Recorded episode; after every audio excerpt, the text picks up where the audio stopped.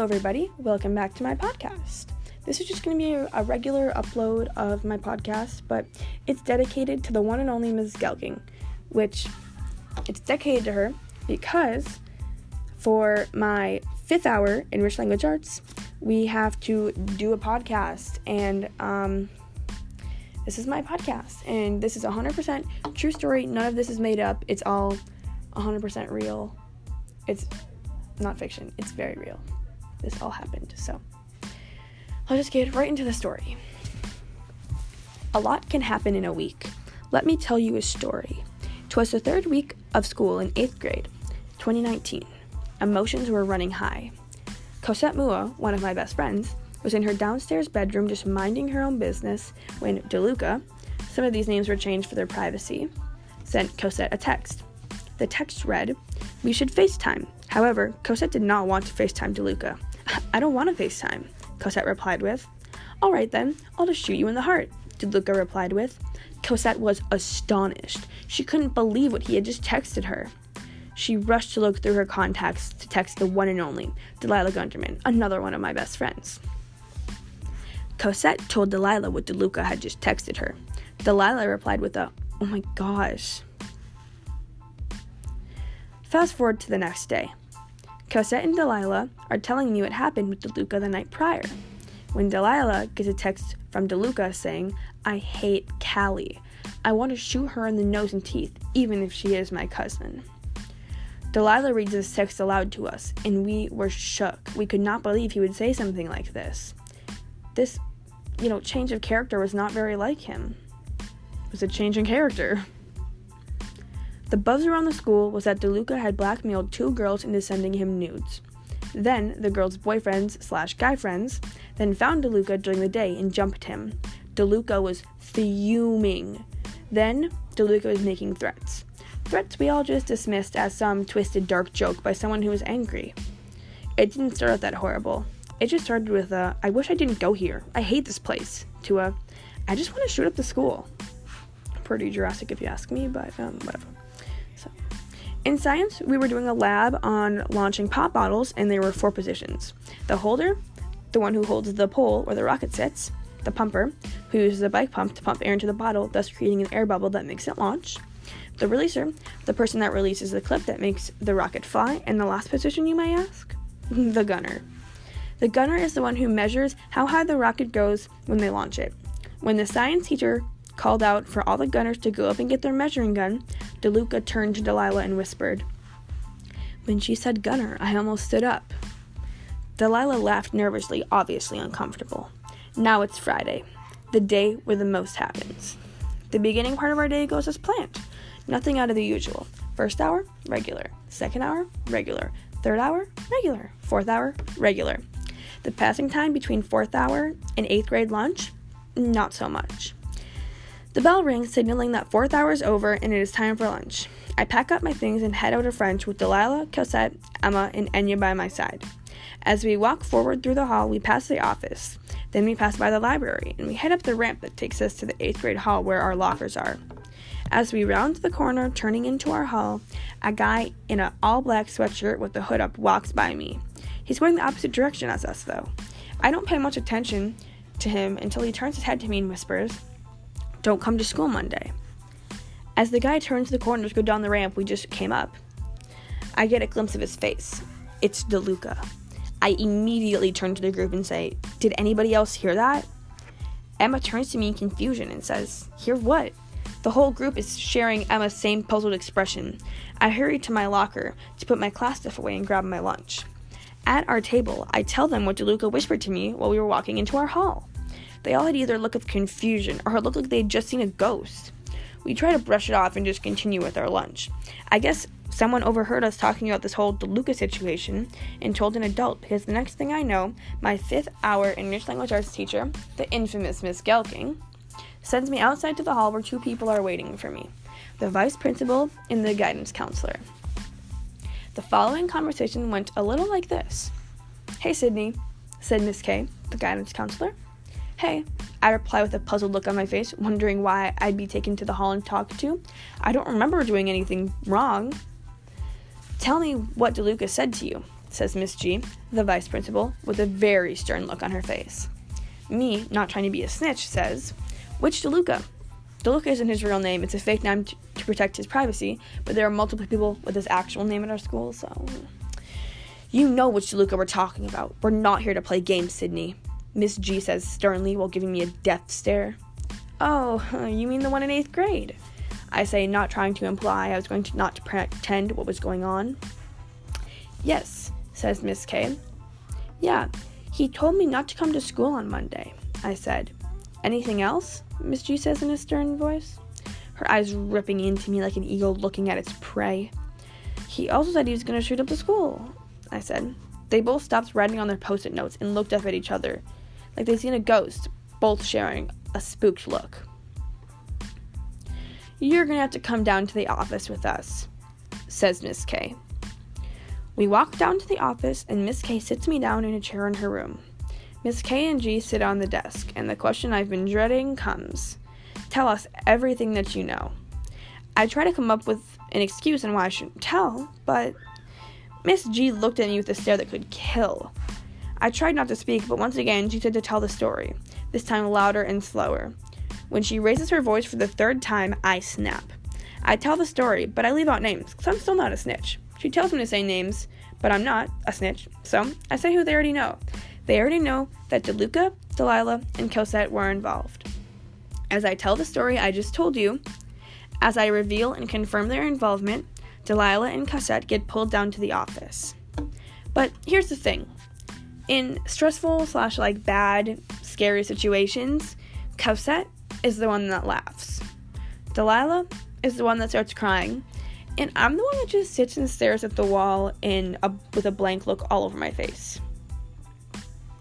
So, Delilah gets called down to the office and gets sit down in Miss G's room, alone. Miss G starts talking to Delilah when suddenly Delilah bursts into tears. Miss G leaves and calls Cosette down to the office and puts her into Miss K's room next to me. So it's me and Cosette sitting next to each other in Miss K's room, and Miss K and G sitting across from us on top of the desk. I'm diagonal from Miss G, and Cosette is diagonal from Miss K. The room is completely dead silent. You could hear a pin drop. You could hear a rat fart. It's silent until Miss G says, Cosette, tell us what happened with DeLuca. When he said he was going to shoot up the school, Cosette says. Yes, but what he said to you, too. Miss K says. Cosette gives a confused look to them. Miss K and G look at me like I told them a lie, ready to pounce and report me. You know, when DeLuca said he was going to shoot you in the heart and Callie in the nose and teeth, I said. Cosette bursts out laughing. Do you girls think this is a joke? yells Miss G as she slams her hands on the desk. Me and Cosette tighten up. We sit straight up in our chair and put our back against the backrest that we have not been using this entire conversation. We just want to know what's going on, says Miss K lightly. It was almost as if we were being interrogated by good cop Miss K, bad cop Miss G. Cosette proceeded to tell the same story I told, and once it was confirmed, Cosette left the room and joined Delilah in the other room to comfort her. Okay, we're to have you write a report and be very detailed.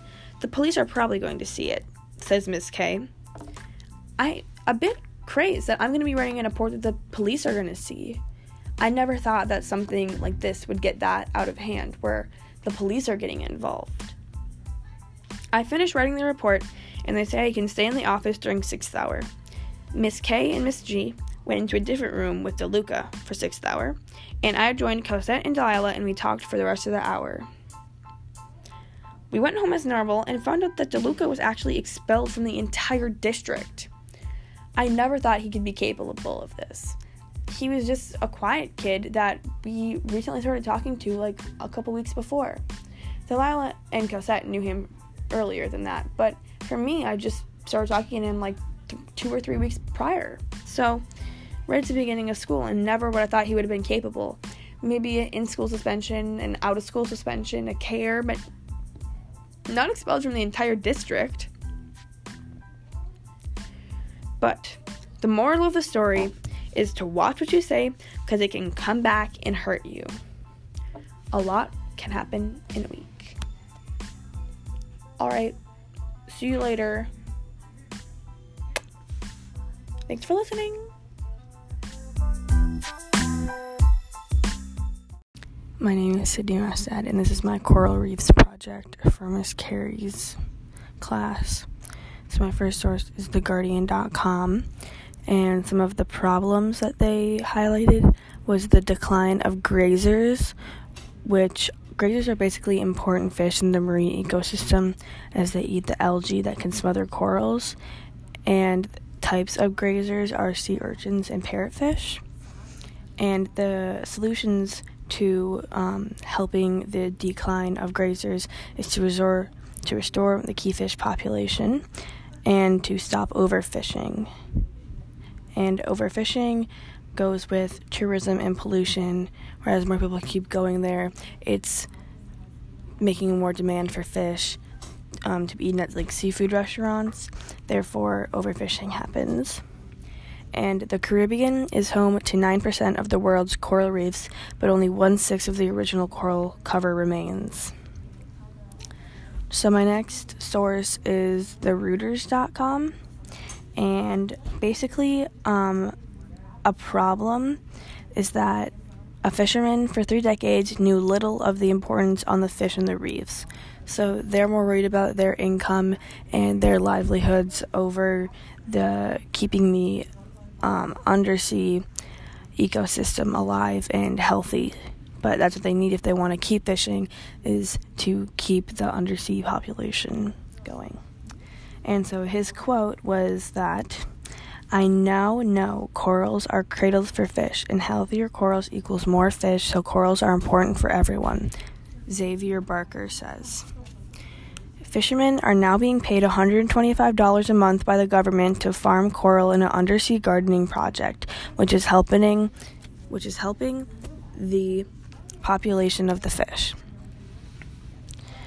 Um, an issue is coral bleaching, and coral bleaching is um, a whitening driven by temperature changes or other stress that can kill the coral if it is severe enough. Corals are also at risk as oceans become more acidic as they absorb the increasing amounts of carbon dioxide in the atmosphere. Another quote is Corals are particularly vulnerable due to the warm- warming of the oceans, rising sea levels, and coral bleaching. Eric Castro, deputy of the Carolina Sea and Coast Division, says. It takes about a year for less than 7 centimeters, 2.5 inches long, to grow into the size of a basketball. Coral reefs can help absorb energy from waves generated by hurricanes, storm surges, and tsunamis, protecting the coastal communities and beaches behind them, which is another reason or like another like example on how corals can help protect the out of sea community and ecosystem. And another quote is corals are like natural walls. They are very strong, solid structures that can resist against the impact of waves, says Maya Corrales, who is the depositioner of the of the Carolina and Coast Division. So my basically my last source is thehill.com and that's what all of this following is coming from. So, um, some problems are the corals are dying, and the solutions is scientists are fighting back with growing an arsenal of weapons. Scientists, uh, like, they're helping grow weapons and growing new corals. Um, another problem is half of all the corals in the Great Barrier Reef died due to a backup of bleach, and scientists hope they can help increase resilience among corals, although some of the techniques are controversial. And here are several of the new techniques that scientists are using to hopefully prevent the death of more corals or the destruction. So, even though some of the ways or techniques are controversial, Jessica Levy, restoration manager at Coral Restoration Foundation, says if we do nothing, we lose everything. And the first technique that they are using is replanting. Replanting nursery grown corals is one of the most successful methods for restoring reefs. For example, Coral Tree allows conservationists to sus- suspend small corals like ornaments to grow in the ocean. Most typical method is to snip a piece of coral that already exists, grow it at the nursery, and once it is big enough, replant it in the ocean. You can make more biomass by doing that in a controlled environment, Liliana Brigida Baums, Penn State says. There are more species on coral reefs than any other place in the ocean, and more than a fifth of the world's coral reefs are damaged or lost, and another 35% can be lost in the next four, 10 to 40 years. Heat waves due to global warming over the past 20 years have killed or bleached corals. In Hawaii, Galapagos, Australia, a giant raft, in quotes, of floating pumice rock spotted near Australia could help to replenish the Great Barrier Reef. Volcanic rocks might help transfer colonies of barnacles, corals, and other organisms. So, another way, um, like another technique, is boosting diversity. And coral recruits is the resulting baby coral. It takes three days for the larvae to be strong enough to swim, and one more day to be able to find a solid surface to metamorphosize into an adult coral. Metamorphosis is done in a lab or in a floating hatcheries where larvae attach to small chunks of reefs and are transported into a reef by divers to continue to keep growing. Um, the third technique is cryobanking, and scientists think about how they can preserve the reefs in the future cryobanking. Coral banks in the US and Australia hold genetic material from more than 30 coral species. In 2018, a Hawaii based team had a breakthrough. They used an anti-freeze solution mixed with gold particles and a quick thaw lasers so they can cryogenically freeze and unfreeze coral larvae. Um, another way or another technique is artificial cooling and pie in the sky, they might call it, options to cool the water down. Using underwater fans, artificial upwellings of colder water, or using localized shading structures they can use that to cool the water to help um, get rid of and fend off bleaching events by reducing light stress and heat on the corals. In a report from the scientists at the National Academy of Sciences, point out that these interventions have not been implemented beyond the experimental scales in the field, which makes their efficiency and impacts uncertain at this time.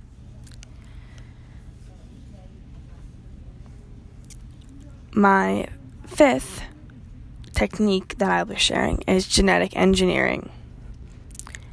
Genetic engineering takes field millions of dollars are being put into research and attempts to genetically engineer coral. The goal is to create coral that can withstand extreme heat. Scientists cost breeding species to become more heat tolerant, raising coral in hot water. Genetic engineering algae coral rely on for oxygen, and other nutrients. By genetically engineering algae, it can help the coral survive bleaching. Cons are by editing a species to be stronger in one way, it can make it weaker in another way. There's also a chance that by engineering a new coral could become an invasive species, which could potentially wreak havoc on certain marine ecosystems.